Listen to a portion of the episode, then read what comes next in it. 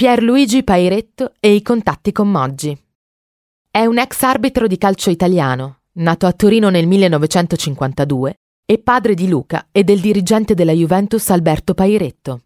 Originario della sezione arbitri di Torino, debuttò in Serie A nel 1981 e per molti anni fu un arbitro apprezzato sia in ambito nazionale sia in ambito internazionale.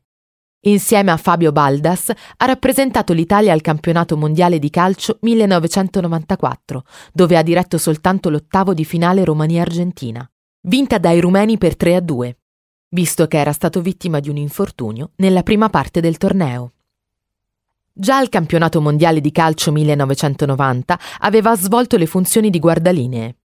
Legato a Torino per un'inchiesta che l'ha coinvolto nello scandalo del calcio italiano del 2006, a causa dei frequenti contatti telefonici avuti con Luciano Moggi, venne rimosso dal ruolo che ricopriva nella commissione arbitrale dell'UEFA, venendo sostituito da Pierluigi Collina. Successivamente venne condannato in primo grado a una squalifica di due anni e sei mesi, in secondo grado a tre anni e sei mesi e a due anni e sei mesi nella sentenza del CONI.